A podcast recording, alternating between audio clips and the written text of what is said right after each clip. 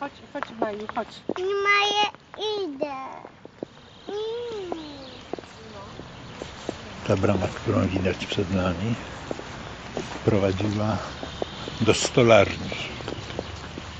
Bohdan Zadura na spacerze po parku Instytutu Uprawy Nawożenia i Gleboznawstwa w Puławach. No a do stolarni przylegało coś, co wedle legendy kiedyś było stajniami czartoryskich. Jako młody człowiek wierzyłem we wszystko. Teraz nie biorę za to odpowiedzialności. I tu były pracownie Instytutu Weterynarii, a po tym jak się Instytut przeniósł do nowo wybudowanego gmachu, to część z tych pracowni została zamieniona na mieszkania i się wyprowadziliśmy gdzieś w okolicach 51 roku pewnie. Od dziadków ze Skowieszyńskiej tutaj. No tu był cały szpaler tych morw. Miały może 2 metry wysokości. Właściwie można powiedzieć, że wtedy tu było centrum miasta. O dwa kroki stąd była poczta jedyna więc główna wtedy, była straż pożarna i był kościół. Nie wiadomo skąd, ale skądś wiedziałem, że te puławy były ważne, że, że był jakiś kniaźnin, no, że było pierwsze muzeum w Polsce. Skądś wiedziałem, że są dwa parki, francuski i angielski. Kulturalna stolica Polski to było to no w każdym razie byłem bardzo dumny z tego miasta. Wiele było powodów, by wyjechać z Puław. Mógł prowokować do tego klimat Warszawy i publikacje już w czasie studiów na łamach czasopism literackich. Później Kazimierz i praca w Muzeum Regionalnym. Kiedy przyjechałem latem na krótki pobyt do Kazimierza Waldemar Michalski, poeta związany z kwartalnikiem literackim Akcent. i zobaczyłem na tamtejszym Domu Kultury afisz. Spotkanie autorskie Bogdana Zadury. I to był rok 68. Przeczytałem bardzo uważnie zaproszenie i pomyślałem wówczas, urodził się jakiś nowy poeta, którego wówczas jeszcze w Lublinie nie znaliśmy. I y, zacząłem się interesować Bogdanem. Od tamtej pory dosyć tak intensywnie. Bogdan, o czym warto pamiętać, jest człowiekiem niestety małomównym. A to by się potwierdzało z takim hasłem, że kto mało mówi, ten dużo pisze. Bogdan rzeczywiście pisze i to bardzo intensywnie. W 1968 roku, 8 marca, Bohdan Zadura wraz z innymi studentami filozofii Uniwersytetu Warszawskiego rano był na wiecu, ale po południu już był w domu w Puławach. Potem okazało się, że został relegowany z uczelni. Wydział Filozofii rozwiązano. Natomiast skończyłem te studia dzięki temu, że byli wyrozumiali i szlachetni bardzo profesorowie na tej filozofii. Po drugie, dzięki zbiegom okoliczności trzeba było pisać podania o ponowne przyjęcie. Dla świętego spokoju napisałem podanie. Dość impertynenckie względem tego, jak koledzy mówili, że podanie powinno wyglądać, powinna być w nim klauzula, że zobowiązuje się do przestrzegania Konstytucji PRL-u i regulaminu studiów.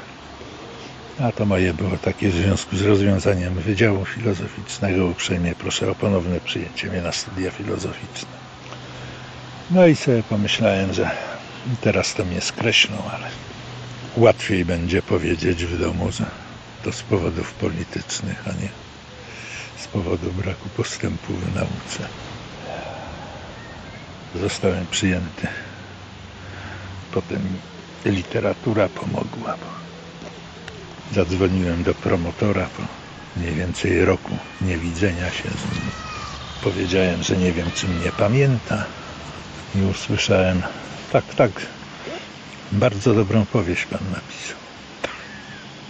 Byłem na wakacjach w Międzyzdrojach nad morzem, zobaczyłem w kiosku skojarzyło mi się nazwisko, a to mój student, to nie może być nic dobrego, ale kosztowała tylko 10 zł, pomyślałem, zobaczę.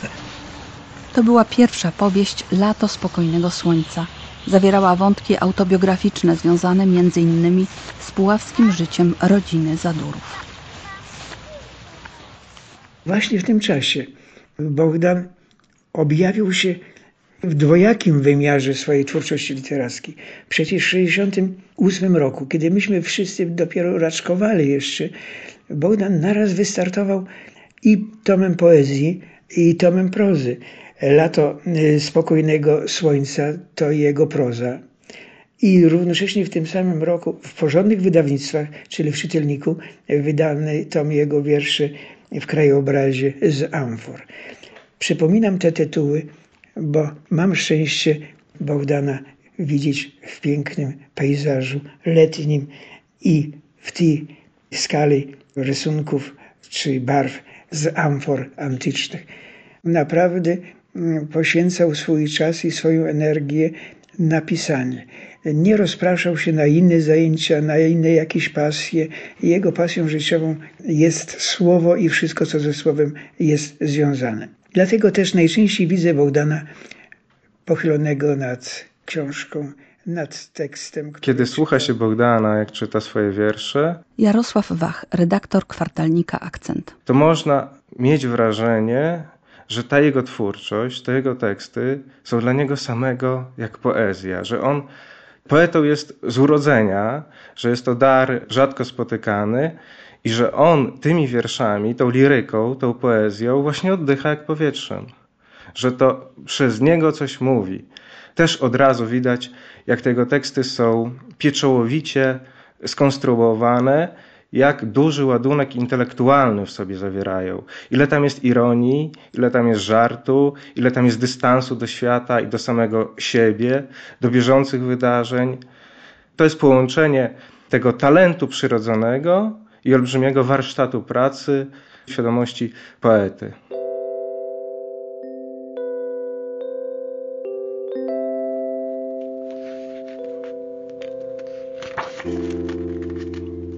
Urodziłem się za późno albo za wcześnie. Przywitał mnie huk dział i trzask pękającej kry.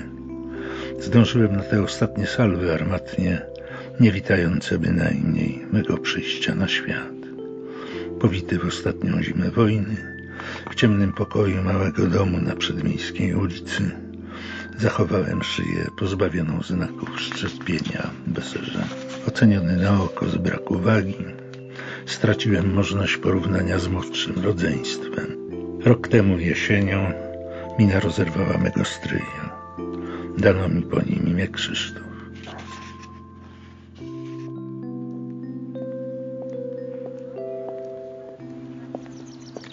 Na Włostowickim cmentarzu jest mogiła, która wzbudzała respekt u dorastającego Bohdana Zadury. Podążamy w jej stronę kasztanową aleją. No dość szczególna to jest okoliczność, kiedy można za życia i to właściwie w dzieciństwie przeczytać na grobie swoje imię i nazwisko. Bohdan Zadura. Zginął śmiercią tragiczną, żył lat 26. To za No to, by, to były takie moje emocje. No i emocje się skończyły wtedy, kiedy ja wszedłem w 27 rok życia.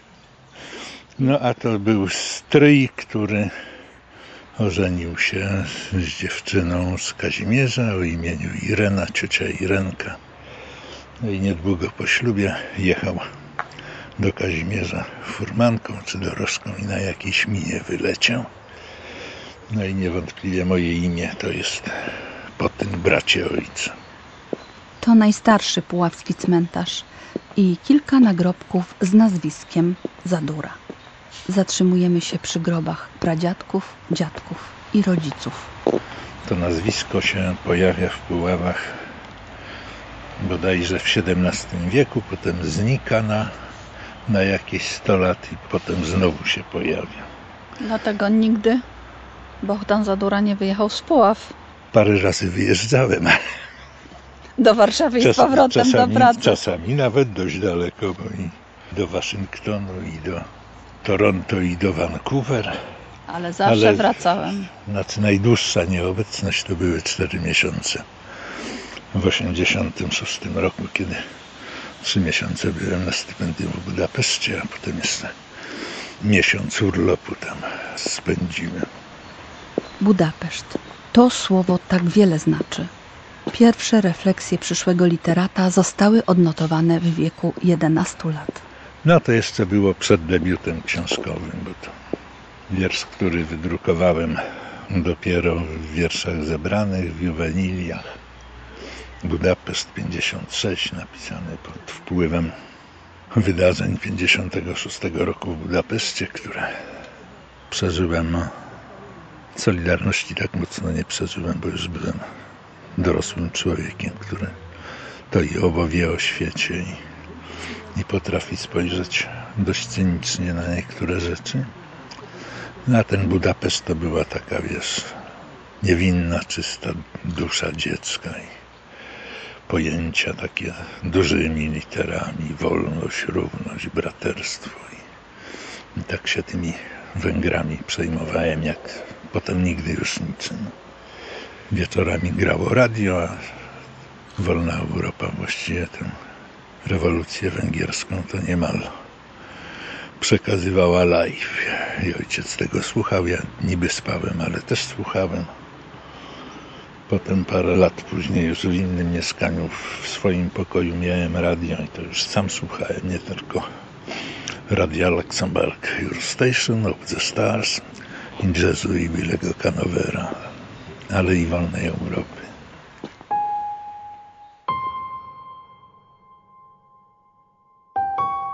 Nad Budapesztem wstał jesienny świt. Ta sprawa jest wewnętrzną sprawą Węgier. Zdusimy kontrrewolucję. No to, proszę Państwa, była kontrrewolucja właśnie. Planowana i kierowana przez imperialistyczną reakcję. Sprzeczna z interesami Węgier. Węgierską racją stanu. Jadą pociągi na wschód i trzeszczą salwy wystrzałów i mówią, że to lud walczy o dobro swojego kraju z kontrrewolucją. Radiostacja W nadaje ostatni komunikat. Warzyk pisze kwitacent klamant. Rok 1957. Nad Budapesztem wstał jesienny świt, a oni osiągnęli pełnoletność.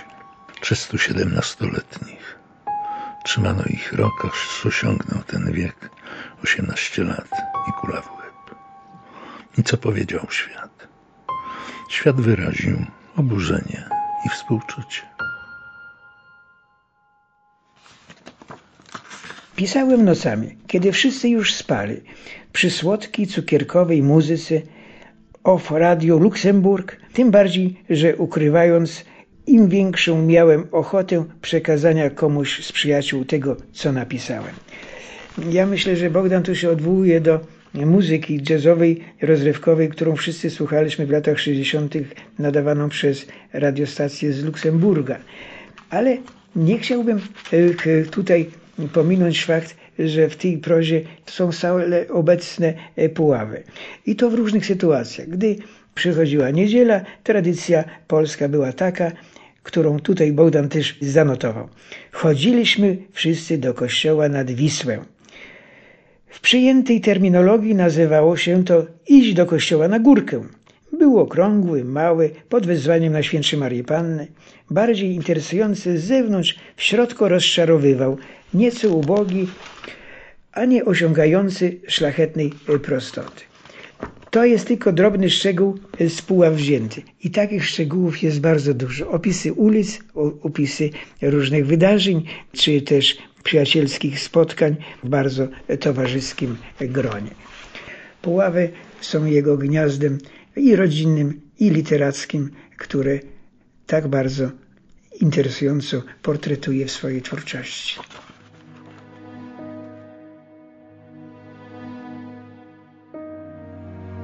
Smutne ulice. Ta moralna przejrzystość, która nas, w nas tak zachwyca, że aż bijemy brawo, więc nikt nas nie przyłapie na klepaniu się po udach. Oto przykład podziwu godnej konsekwencji. Uśmiechać się na śmietniku.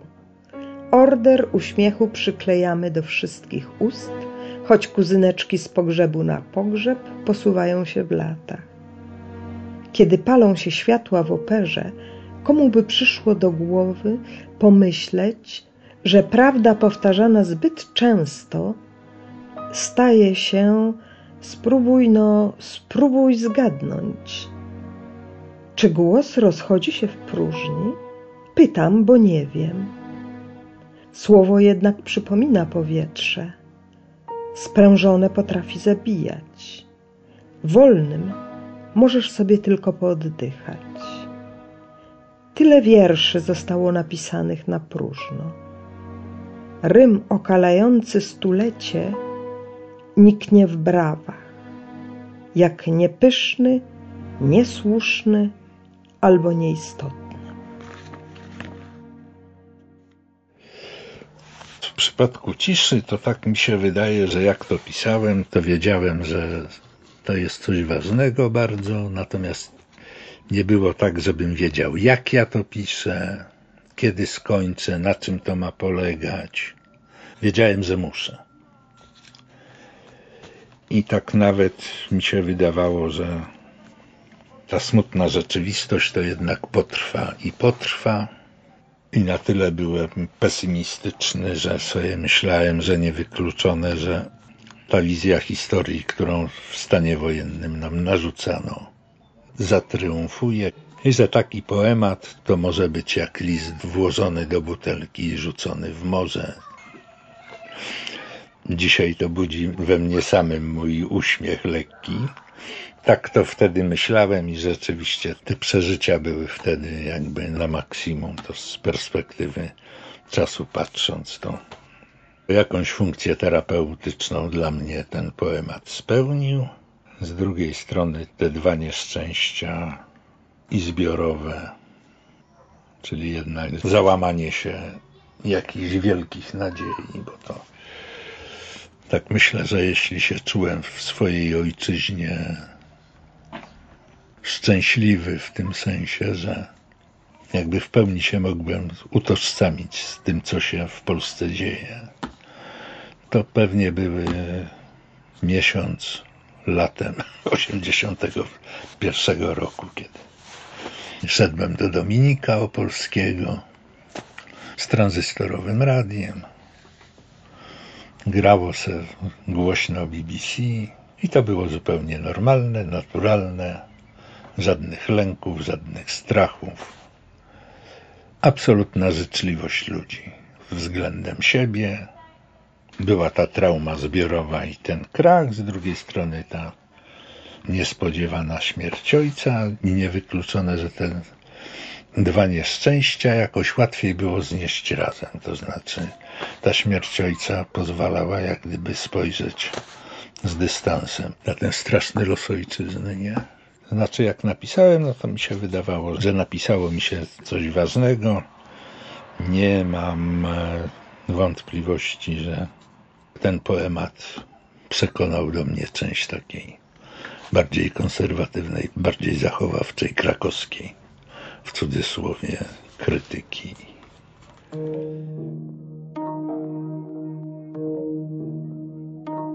Dwie strony wciąż o prowokacji mówią. Ktoś musi nie mieć racji. Zmieniają właścicieli słowa. Manipulacja i odnowa, autentyzm, spontaniczność, temat. W temacie pewnie sensu nie ma. Historia, która nie wybaczy. No chciałbym wiedzieć, co to znaczy. Ten ekstrem jest, nie ta ekstrema. Ekstremy możesz sprawdzić, nie ma. Próżno jej szukać po słownikach powstała w głowie polityka. Kiedy się walczy z przeciwnikiem, można mieć za nic gramatykę. Potrzeba rodzi nowe słowa. Zeusa też bolała głowa. Pisze syn, który stracił ojca, Magdalena Jankowska, poetka związana z akcentem. a równocześnie daje świadectwo całej rzeczywistości wyrażonej takimi drobiazgami, jaka jest gazeta, że pieczątka jest ocenzurowana na liście, co jest w centrali rybnej, że sprzedają raki. A przecież były takie absurdy, że dorsza nie było, raki się pojawiły. I mnóstwo takich maleńkich detali. Pamiętam, jak po pogotowie dzwoniłem. I wtedy wyjątkowo mnie wkurzał ten komunikat w słuchawce. Uwaga, rozmowa kontrolowana. Uwaga, rozmowa kontrolowana. Nie powiem, że przez pół godziny, ale powiedzmy, że przez 15 sekund w, tak, w takiej sytuacji to ten czas jednak płynie zupełnie wedle innych reguł niż normalnie. Profesor dr Jan Zadura, lekarz weterynarii 1913-82. Janina Zadura z domu Jurek 1919-2001, czyli mama. Jej ojciec żył 94 lata, miał na imię Franciszek. Babcia miała na imię Anna, trochę krócej żyła, bo chyba 88. Mama miała parę sióstr. Jedna z tych sióstr, Aniela, dożyła 103 lat. Druga, Rosalia, która zmarła w Stanach, a przeszła taki szlak Kazachstan, Liban, Londyn i potem Stany. To żyła 99 lat. Taka ciocia Siedlec żyła 98 lat. Z Warszawy czwarta. Też 98. No ale najszybciej to zmarł ojciec w wieku 69 lat i to właściwie było takie absolutne zaskoczenie, bo takie dwie długowieczne rodziny, nie? Papach zawał i po wszystkim. Nie powiem, że przez stan wojenny.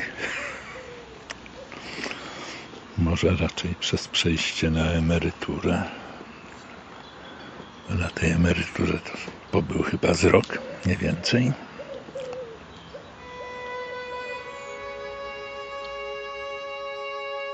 Wszystko do czasu, tyle wiemy. Co jest, już jutro może nie być. Odkrywam prawdę oczywistą, że chciałbym być konserwatystą. Coś się skończyło, kończy stale. Żyjemy jak ktoś po zawale, z blizną na zawsze już wpisaną w zapis elektrokardiogramu. Do czasu ojciec żył, przed czasem zmarł w tamten wieczny dzień marcowy – kiedy nie przyszło mi do głowy, czemu ogląda fotografię. Kanapkę zrobił mi ze śledzia, kiedy zaszedłem, wiatr za oknem biczował drzew gałęzie mokre i przy herbacie mi powiedział Uwaga, rym kontrolowany. Wieje i zażartował, pewnie na Kremlu się powiesił. Nawias, dekret o stanie lub ustawa. Spytał, jak długo moim zdaniem ten cały burdel się ostanie bo kiedyś musi się rozpieprzyć, a ja odrzekłem, długo jeszcze. Poemat Cisza ukazał się dopiero w 1994 roku i jest dla polskiej współczesnej poezji ważnym utworem. Ponad 20 tomów wierszy, te, które znam, intrygują, zastanawiają, czasem wymownie krzyczą. Poprzez ironię, kompilację tego, co banalne, z tym, co bardzo ważne a gdzieś w tle toczy się niepozbawione absurdów życie, w które ktoś próbuje wkomponować nas. trumny wieko, wiedziałem, że jest coś w człowieku więcej niż samo tylko ciało. Niczego wszak nie brakowało i wszystko było oprócz głosu, więc idąc z nim ostatnią drogą, milcząc mówiłem Panu Bogu – z kim razem, nie wiem, trumnę niosąc.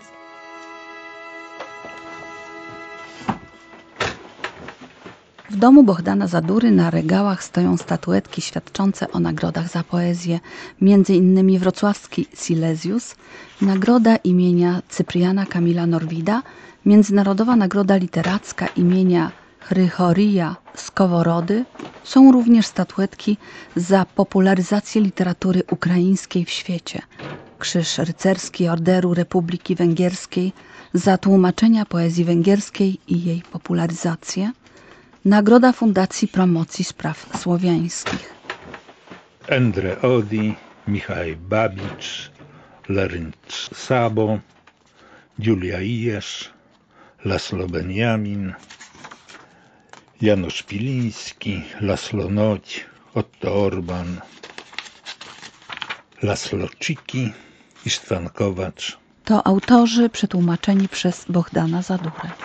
Węgierscy i ukraińscy. Julian Druchowicz, Aleksandr Irwaneć, Wiktor Neborak, Kostiantyn Moskałeć, Jewchen Brusłynowski, Wołodymyr Cybulko, Wasyl Machno, Nazar Honczar, Roman Sadłowski, Iwan Łuczuk, Hałyna Petrosaniak, Andrzej Bondar, Serhii Żadan, Ostap Sływyński. To byli autorzy, którzy się znaleźli w tej mojej antologii wiersze Zawsze są wolne. No potem jeszcze były pojedyncze tomy paru poetów, Ostapa Sływyńskiego, Wasyla Machny, parę książek i z wierszami, i esejów, i opowiadań. Był to Mandruchowycza, był to Natałki Biłocorkiwecz. On właśnie mało mówi, ale dużo działa, czyli buduje most autentyczny między Polakami a Ukraińcami poprzez literaturę. Ten most jest trwały. Poza tym y, Bogdan ma jeszcze taką dużą umiejętność pozyskiwania przyjaciół. I to, że w redakcji akcentu co najmniej 100 Ukraińców się przewinęło przez nasz lokal, że drukowaliśmy ich w akcencie tłumaczenia, były to y, nie tylko Bogdana, ale przede wszystkim Bogdana. To też świadczy o tym, że ten most polsko-ukraiński w sztuce jest trwały, jest mocny i w dużej części budowany przez Bogdana Zadury, którego uważam za najwybitniejszego współczesnego tłumacza poezji ukraińskiej. To człowiek renesansu. Bogusław Wróblewski, redaktor naczelny akcentu. Tak jak Leonardo da Vinci potrafi robić kilka rzeczy z równie dobrym skutkiem, że potrafi być twórczo aktywny na różnych polach i to zawsze prowadzi do nieprzeciętnego rezultatu. I tak jest w przypadku Bogdana Zadury, bo jest autorem doskonałych wierszy. Niektóre miały znaczenie przełomowe w kształtowaniu stylistyki polskiej poezji i można powiedzieć, że ci autorzy młodzi, którzy debiutowali w latach 90., czy jeszcze w pierwszych latach obecnego stulecia, że oni wszyscy właściwie, albo prawie wszyscy, odnosili się w jakiś sposób do poetyki Bogdana Zadury. Więc jest on takim żywym klasykiem, jeśli chodzi o lirkę współczesną. Mam takie wrażenie, że Bogdan jest nie tylko żywym klasykiem, takim klasykiem, który nie zastygł właśnie w pozie pomnikowej, ale klasykiem się już stał dla wielu, ale jest także poetą kultowym dla młodych ludzi.